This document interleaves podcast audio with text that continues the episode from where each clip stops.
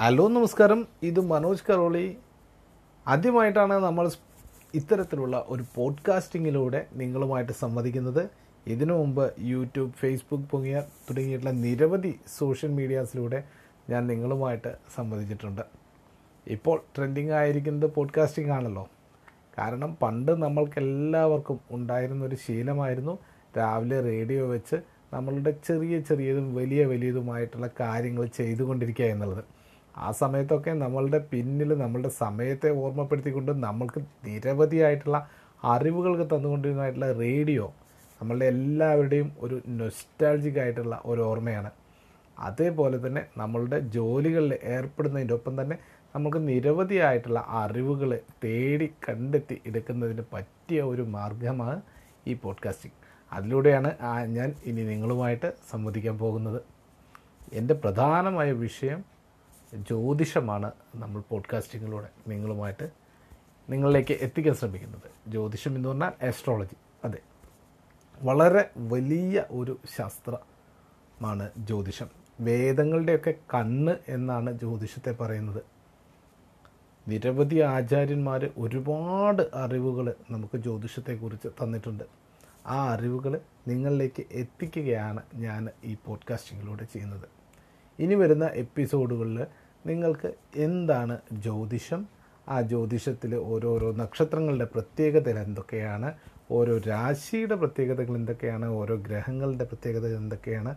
തുടങ്ങിയിട്ടുള്ള കാര്യങ്ങളെല്ലാം നമ്മൾ പറയും. കൂടാതെ ഓരോരോ യോഗങ്ങളെക്കുറിച്ച് വളരെ മഹാന്മാരായിട്ടുള്ള വ്യക്തികളുടെ ജാതകങ്ങളെക്കുറിച്ചുള്ള അവലോകനങ്ങൾ ഇതെല്ലാം വരും.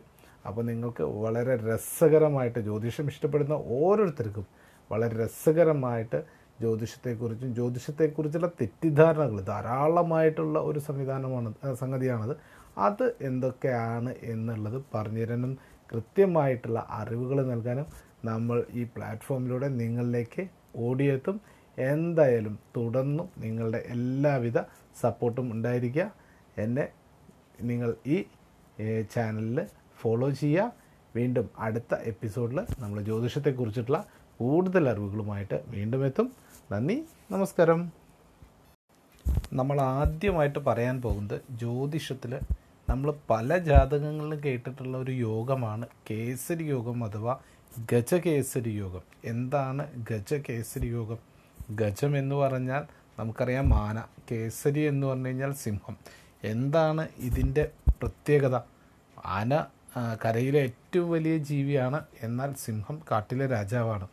അപ്പോൾ ഏറ്റവും വലിയ ജീവിയായ ആനയെ പോലും കീഴടക്കാൻ അല്ലെങ്കിൽ കീഴ്പ്പെടുത്താൻ കഴിവുള്ളതാണ് കേസരി അഥവാ സിംഹത്തിന്.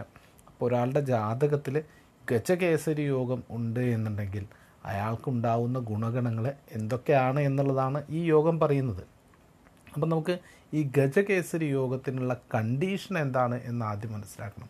ഒരാളുടെ ജാതകത്തിൽ ഗജകേസരി യോഗം എങ്ങനെയാണ് നമുക്ക് കണ്ടെത്താൻ സാധിക്കുക എന്നുള്ളത് നമുക്ക് മനസ്സിലാക്കണം. അപ്പോൾ അതിനുള്ളൊരു ശ്ലോകമുണ്ട്. ആ ശ്ലോകമാണ് ഞാൻ പറയുന്നത്.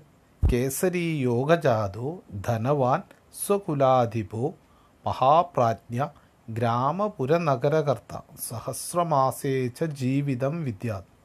അതായത് കേസരി യോഗത്തിൽ ജനിച്ചവൻ ധനവാനും തന്റെ കുലത്തിന്റെ അധിപനും അതിബുദ്ധിമാനുമായി ഗ്രാമപുര നഗരങ്ങളെ ഉണ്ടാക്കി ആയിരം മാസം ജീവിച്ചിരിക്കും.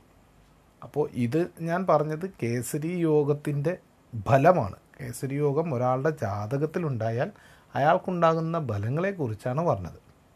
ഇനി കേസരി യോഗം ഉണ്ടോ എന്ന് നമുക്ക് എങ്ങനെ നോക്കാം? ഒരാളുടെ ജാതകത്തിൽ ചന്ദ്രൻ നിൽക്കുന്ന രാശിയുടെ നാലാമത്തെ രാശി ഏഴാമത്തെ രാശി അല്ലെങ്കിൽ പത്താമത്തെ രാശി. അതുമല്ലെങ്കിൽ ചന്ദ്രന്റെ കൂടെ. അപ്പോൾ ചന്ദ്രൻ നിൽക്കുന്ന രാശിയിലോ നാലാമത്തെയോ ഏഴാമത്തെയോ പത്താമത്തെയോ രാശികളിൽ. അതായത് ഈ രാശികളെ കേന്ദ്ര രാശികൾ എന്ന് പറയും. ഒരു രാശിയുടെ ആ രാശിയും അതിന്റെ നാല് ഏഴ് പത്ത് രാശികളെയാണ് നമ്മൾ കേന്ദ്ര രാശികൾ എന്ന് പറയുന്നത്. അതിന് കേന്ദ്ര ചതുഷ്ട കണ്ടക ഇങ്ങനെ മൂന്ന് വാക്കുകൾ നമ്മൾ ഉപയോഗിക്കാറുണ്ട്. അപ്പോൾ കേന്ദ്ര രാശികളിൽ വ്യാഴം നിന്നാൽ അദ്ദേഹത്തിന് കേസരി യോഗം ഉണ്ട് എന്ന് പറയാം. അപ്പോൾ ചന്ദ്രൻ നിൽക്കുന്ന രാശിയുടെ നാലാമത്തെയോ ഏഴാമത്തെയോ പത്താമത്തെയോ അല്ലെങ്കിൽ ചന്ദ്രനോട് കൂടെയോ വ്യാഴം അഥവാ ഗുരു അല്ലെങ്കിൽ ബൃഹസ്പതി ഉണ്ട് എന്നുണ്ടെങ്കിൽ അദ്ദേഹത്തിന്റെ ജാതകത്തിൽ കേസരി യോഗം ഉണ്ട് എന്ന് പറയാം. ഇനി ഞാൻ നേരത്തെ പറഞ്ഞു ലഗ്നം എന്ന്. ഈ ലഗ്നവും ഈ ചന്ദ്രനും ഗുരുവും എല്ലാം തമ്മിൽ ബന്ധമുണ്ട്. അപ്പോൾ ഒരാളുടെ ജാതകത്തിൽ നമുക്ക് ഏറ്റവും സിമ്പിളായിട്ട് കേസരി യോഗമുണ്ടോ എന്ന് എങ്ങനെ കണ്ടെത്താമെന്ന് ചോദിച്ചാൽ അദ്ദേഹത്തിന്റെ ജാതകം എടുക്കുക. ജാതകം എടുത്ത് നോക്കുമ്പോൾ ഗ്രഹസ്ഥിതി എന്ന് എഴുതിയിരിക്കുന്ന ഒരു കള്ളി കാണാം. അതിൽ പന്ത്രണ്ട് രാശികളും എല്ലാ ഗ്രഹങ്ങളെയും രേഖപ്പെടുത്തിയിട്ടുണ്ടാവും. അതിൽ ച അഥവാ ചന്ദ്രൻ എന്ന് എഴുതിയിരിക്കുന്ന രാശി നോക്കുക. ആ രാശി തൊട്ട് എണ്ണ അതായത് ചന്ദ്രൻ എന്ന് എഴുതിയിരിക്കുന്ന രാശിയിൽ ഒന്ന് എന്ന് എഴുതുക. എന്നിട്ട് വലത്തോട്ട് എണ്ണുമ്പോൾ ചന്ദ്രൻ എന്ന് എഴുതിയിരിക്കുന്ന രാശി ഒന്ന് അത് കഴിഞ്ഞ് തൊട്ട് വലത്ത് ഭാഗത്തുള്ളത് രണ്ട്. അങ്ങനെ എണ്ണുമ്പോൾ നാലാമത്തെ രാശിയിൽ വ്യാഴമുണ്ടെങ്കിൽ നമുക്ക് ഉറപ്പിക്കാം അദ്ദേഹത്തിന് കേസരി യോഗമുണ്ട് ഇനി നാലില്ല അഞ്ച് ആറ് ഏഴാമത്തെ രാശിയിലുണ്ടെങ്കിൽ അതാവാം. അതല്ലെങ്കിൽ പത്താമത്തെ രാശിയിലുണ്ടെങ്കിലും ആവാം. അല്ലെങ്കിൽ ചന്ദ്രനോട് ചേർന്ന് വ്യാഴത്തെ എഴുതിയിട്ടുണ്ടെങ്കിലും നമുക്ക് കേസരി യോഗം ഉണ്ട് എന്ന് കണ്ടെത്താം. അപ്പോൾ വളരെ സിമ്പിളായിട്ട് ഒരാളുടെ ജാതകത്തിൽ കേസരി യോഗമുണ്ടോ എന്നുള്ളത് കണ്ടെത്തുന്നതിനുള്ള മാർഗമാണ് ഞാൻ പറഞ്ഞത്. ഞാൻ എന്തായാലും ആദ്യം ലഗ്നത്തെക്കുറിച്ച് പറഞ്ഞു. അതിനെക്കുറിച്ച് ഈ ലഗ്നം എന്ന് പറയുന്ന സംഭവവും ഈ കേസരി യോഗവും തമ്മിൽ എങ്ങനെ ബന്ധമുണ്ട് എന്നുള്ളത് നമുക്ക് അടുത്ത എപ്പിസോഡിൽ കാണാം. എല്ലാവർക്കും നന്ദി.